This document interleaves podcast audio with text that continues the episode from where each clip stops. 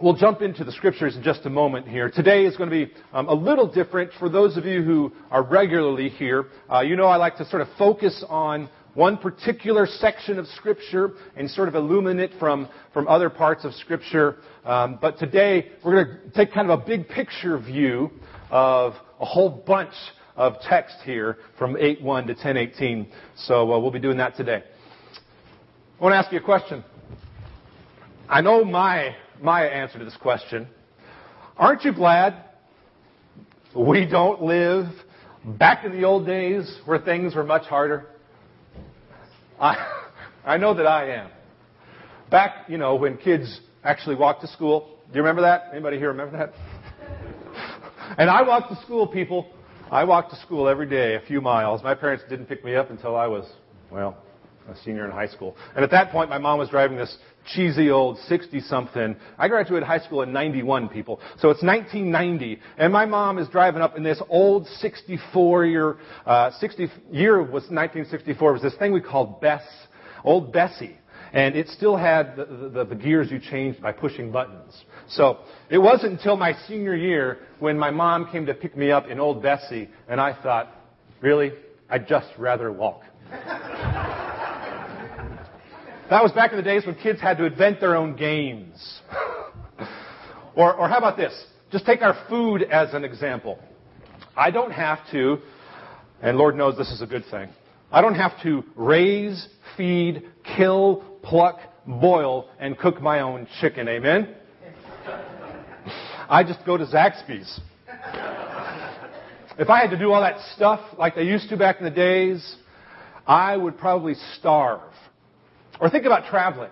There was a time when going to Johnson City probably took two full days on a horse-drawn carriage. I can get there now in 40 minutes if I'm driving by the law, 35 if by grace. Sermon prep. Sermon prep means that right here on my iPad and on my phone, I have a good 100,000, literally 100,000 sermon illustrations at my disposal whenever I need them.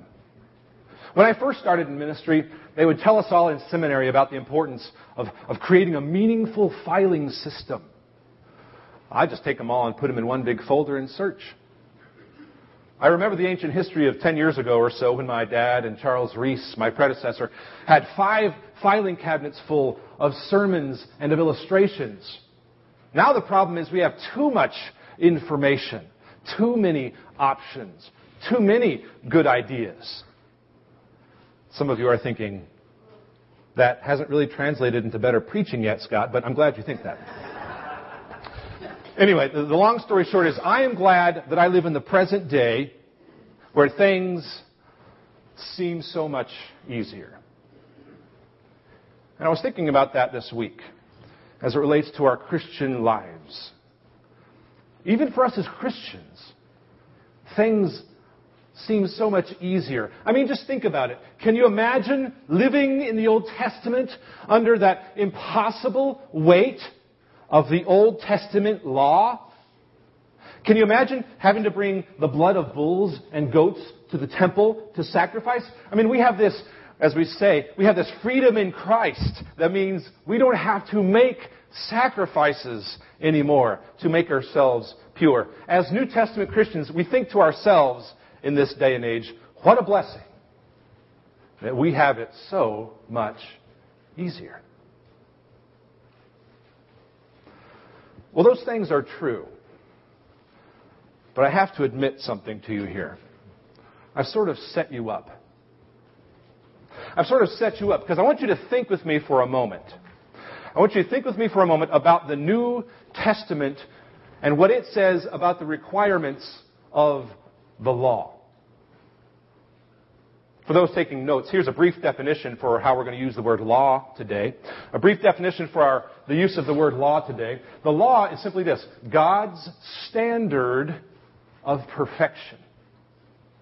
God's standard of perfection.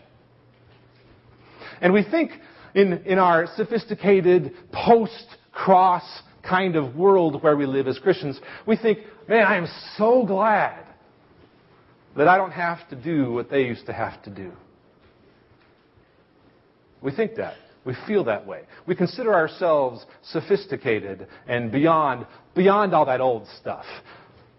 But think with me for a moment about what the New Testament says about the requirements of the law. I want to ask you this question.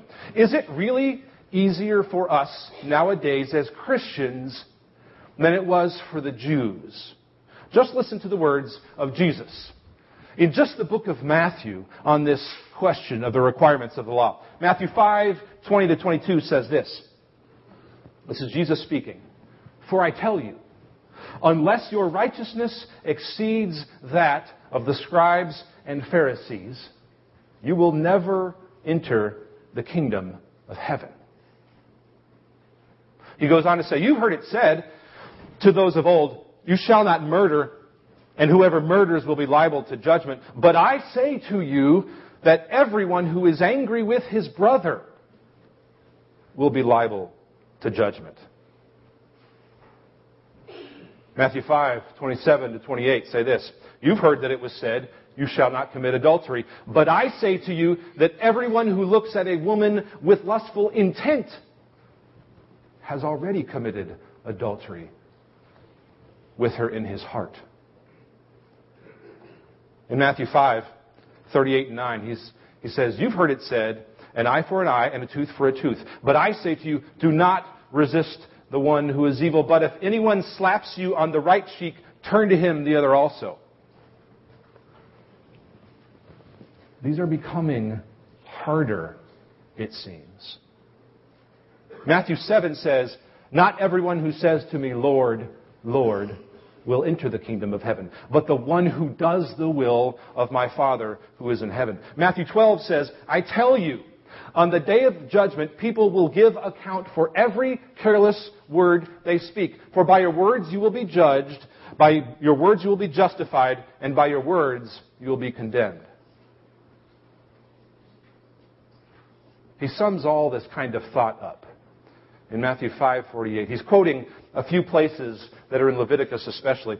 And as a way to sum up God's standard that is set forth in the law, Jesus himself says, Matthew 5:48, "You therefore must be perfect as your heavenly Father is perfect." How are you going to attain this kind of perfection? Jesus comes along and he says,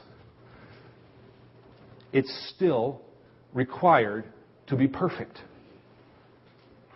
He says, you are required to live up to the whole law because the law comes from the character and the nature of God Himself. So, so what's your program for that?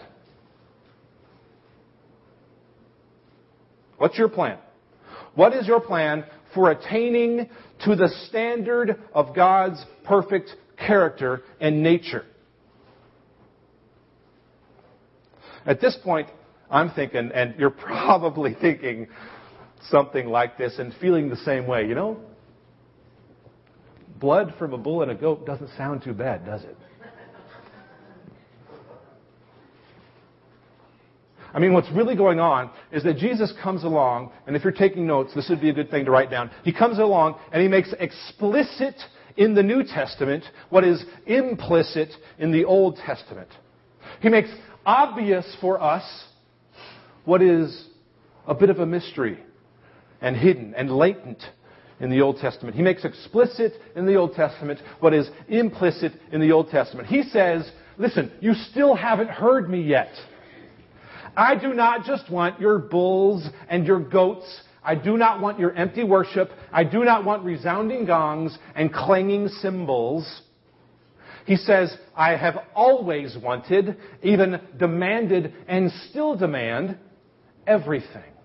He says, I don't want your outward show. I want your heart.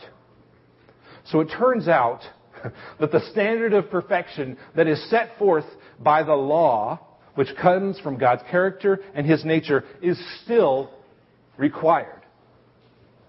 In fact, absolute perfection is demanded by a God of holiness, about whom the reality of which is infinitely greater than our greatest thoughts. It is impossible to be in the presence of a holy God without absolute, total, moral purity and perfection. No hint of sin or unrighteousness can be present if you and I are to have a relationship with God. That standard still applies now. So, how you doing? How you doing with that standard of perfection? Any takers today want to claim that kind of standard in their own lives? Of course not. I can't meet that standard, and neither can you. So we're in this weird place as Christians where we ask this kind of question What do we do in response to this kind of impossible situation? Well, we do what any good Christian or group of Christians likes to do. Just like the Hebrew Christians were doing. We make our own rules. We set up our own rules by which we establish a guise of spiritual adequacy that makes us feel good despite what we know about our sinful behavior. As a sort of sedative to numb the pain instead of pursuing treatment to cure the condition, we hold on to our own replacement system where instead of living in the Spirit and allowing Christ's atoning sacrifice to be enough, get this, we create ways to establish our own righteousness to measure our own spiritual fitness. We all know that score with one another. Don't think we don't all know that score with one another. We know going into most every church in America what the score is and how we measure spiritual fitness and the words that we have to use so that people think that we're right with God. Don't tell me you don't know those things. We've intuited them, those of us who've been in the church, from day one. And that is living in what Hebrews 9:14 calls dead works. Turn to Hebrews 9:14 for just a moment.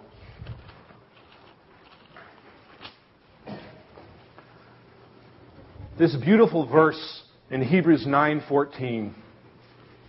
You know, we've come a long way in Hebrews, and, and we can't recount all those things today, but chapters 8 and 9 summarize a lot of that. And they say this. He comes to Hebrews 9:14 and he says, "How much more how much more will the blood of Christ, who through the eternal Spirit offered himself without blemish to God, how much more will the blood of Christ purify our conscience from dead works to serve the living God?"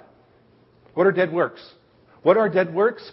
Dead works are what happen when we seek to establish our own righteousness. Dead works are what we do apart from God's Spirit in our lives.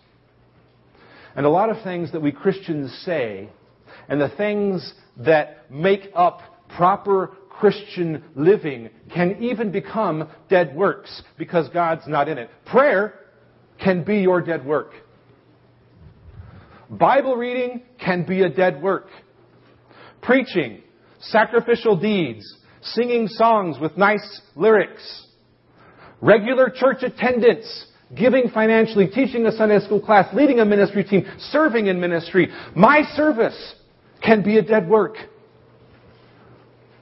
If we act on the outside in a manner that gives the lie to the reality of inner death, if we are whitewashed tombs, then we are engaged in dead works that clog the life of the Spirit's work to renew the image of God in us. Let me say that again. It's long, it's complicated, but it's extremely important. If we are to move on, unlike the Hebrew Christians, if we are to move on and let the Spirit work in us to make us into who He's called us to be. If we act on the outside in a manner that gives a lie to the reality of the death and destruction that is within, if we are whitewashed tombs, then we are engaged in dead works that clog the life of the Spirit's work to renew us.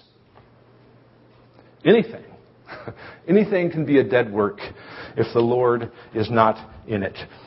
So here's the rub. Dead works are the demonstration that we don't really trust the gospel. Dead works are the demonstration that we don't really trust the gospel. Oh, we put, we put trust and faith in this sort of heady intellectual, I believe this and this kind of way. We all have known that and said that.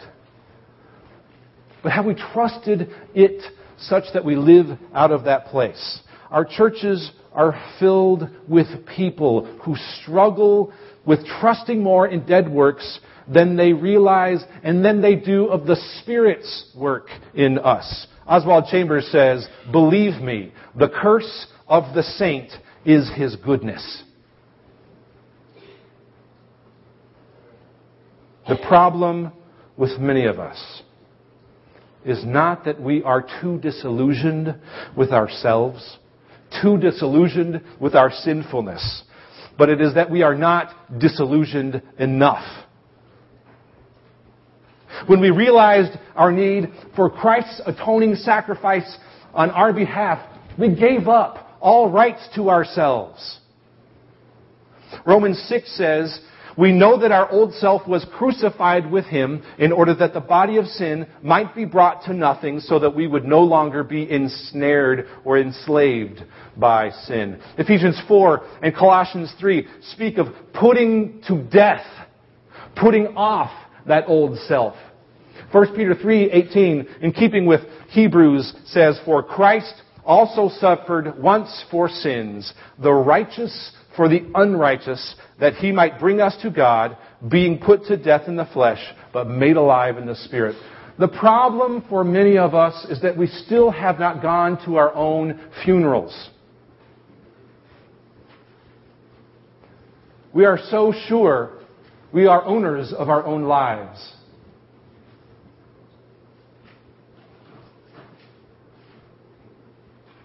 And it's only by the conviction of the Holy Spirit in our hearts. Only by the power of the Holy Spirit can some good Christians go to their own funerals, so that, as Hebrews says, so that their lives can be broken and ruined enough that Christ will truly take residence in their heart. Because if you haven't been to your own funeral, you are still in charge of your own heart. Your claim to yourself is still there. This was exactly the problem here in Hebrews. They weren't living out of the truth that God didn't ever want what Jesus called filthy rags of outward righteousness. He always knew that wouldn't work. He wants everything. Outward was just the beginning. He wants total transformation. He wants their hearts, out of which, when empowered by the Holy Spirit, outward righteousness naturally results. He wants our hearts, out of which, empowered by the Holy Spirit, outward righteousness is the natural result. You can't make it happen by yourself. You can try. We've all tried. Doesn't take long to get to the end of that road. This is about, as Hebrews says, the transformation of the inner life. Turn with me to Hebrews 8, 8 through 12 for just a second here. Hebrews 8, 8 to 12. This is a quote from Jeremiah 31. Jeremiah 31, 31 to 34. And it shows us that dead works didn't work. And God knew that they wouldn't. So He accounted for our weakness with His own strength and changed how we relate to Him in the new covenant. The law is the same, but the covenant, our relationship to the law, is different. The requirement's the same, but the meeting of those requirements and how we do that is different. This quote from Jeremiah 31 here is the only place in the Old Testament where the new covenant as a term is used explicitly. And it sets the background for this whole section in Hebrews 8 to 10. It's quoted in chapter 8 here, and it's midway through chapter 10 also. It sets the tone. This is what it says. Behold, the days are coming, declares the Lord when I will establish a new covenant with the house of Israel and with the house of Judah. Not like the covenant that I made with their fathers on the day when I took them by the hand to bring them out of the land of Egypt. For they did not continue in my covenant.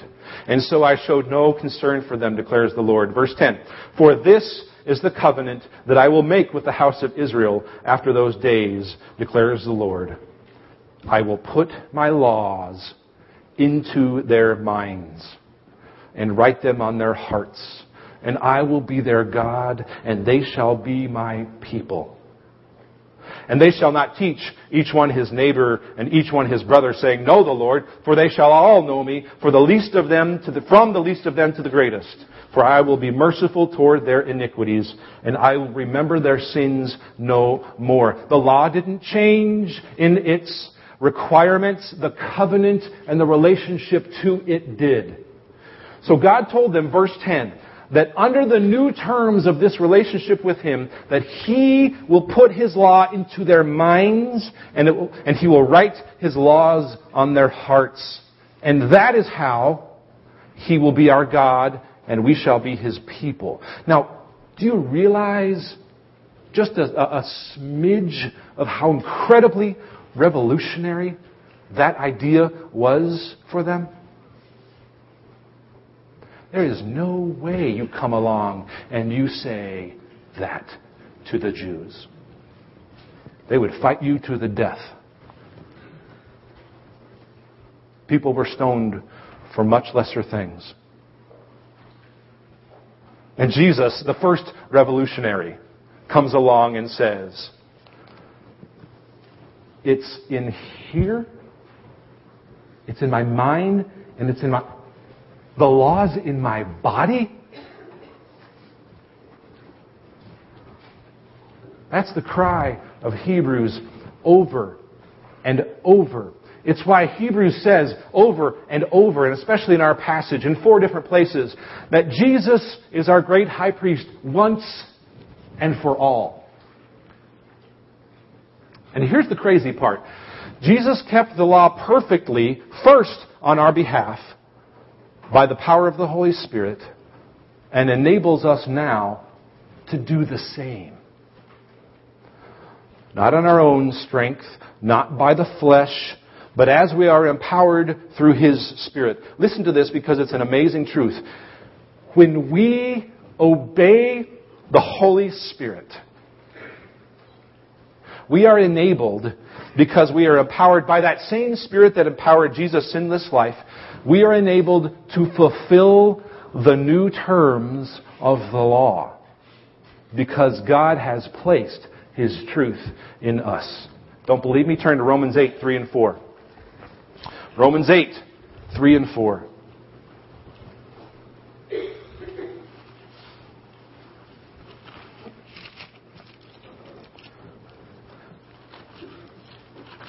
Says this For God has done what the law, weakened by the flesh, could not do. By sending his son, his own son, in the likeness of sinful flesh and for sin, he condemned sin in the flesh. Now get this, verse 4. He did this in order that the righteous requirement of the law, this is the crazy part, might be fulfilled in us, who walk not according to the flesh, but according to the Spirit. That's why Romans later on in, uh, in, in chapter 7 says, We serve in the new way of the Spirit and not in the old way of the written code. So the crazy part here is that we, you and I, we become the living, breathing demonstration of God's work through His Son. When we live and when we serve according to the Spirit. Live and serve. Important phrase, according to the Spirit. Not what I tell you, not what somebody else tells you, not what our expectations and church culture tells you. Jesus Christ's Holy Spirit transcends anything any of us could ever say is demanded of us unless it's according to the Spirit. So, when we don't live and serve according to the Spirit, we miss the truth of this last verse in our section. We miss the truth when we don't do this. of Hebrews 10:18. It says this: Where there is forgiveness of these, that is sins, there is no longer any offering for sin. In other words, stop acting like dead works work. Stop pretending and acting like Jesus can't handle your sin. Stop holding up systems of self-righteous measure that have nothing to do with the core of the gospel message. And part of that, part of that core gospel message that we seem to fail to realize is that there will never ever be anyone anywhere in all of history offering another sacrifice for sin that works. It won't happen. No other sacrifice for sin that works will ever happen. Because it's already fully and finally happened in Jesus Christ. So stop doing it yourself. You can never, ever, ever come infinitely close to doing it in your flesh by your own vain strivings. So, stop the charade.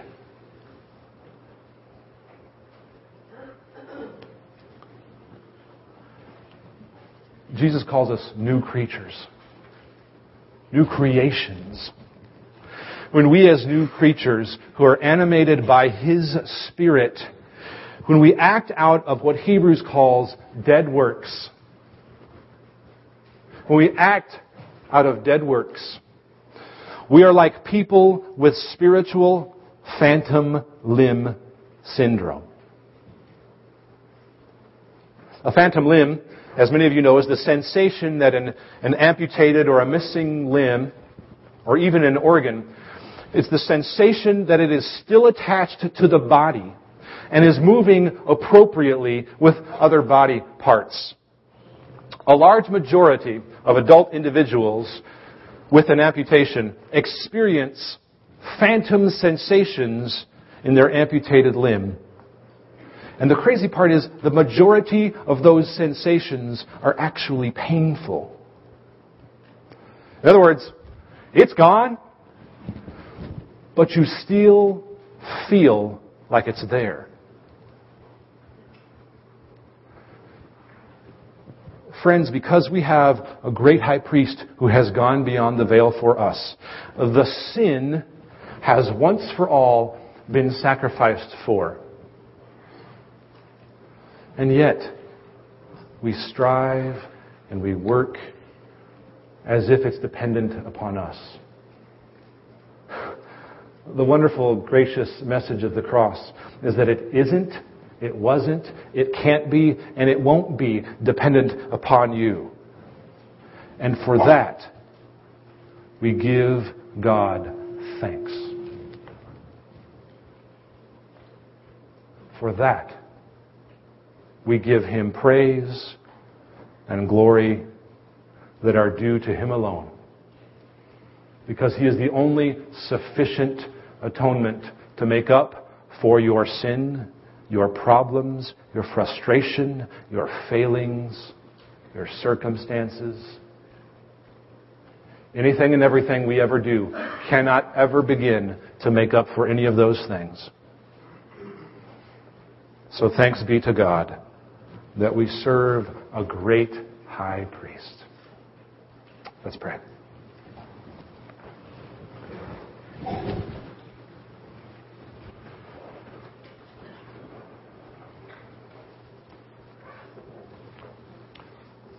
Lord, Scripture tells us that one day we will lay aside our crowns,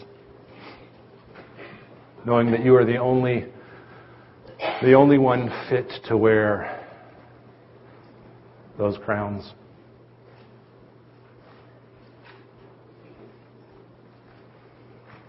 Lord, there are parts of our past that are hard to let go of.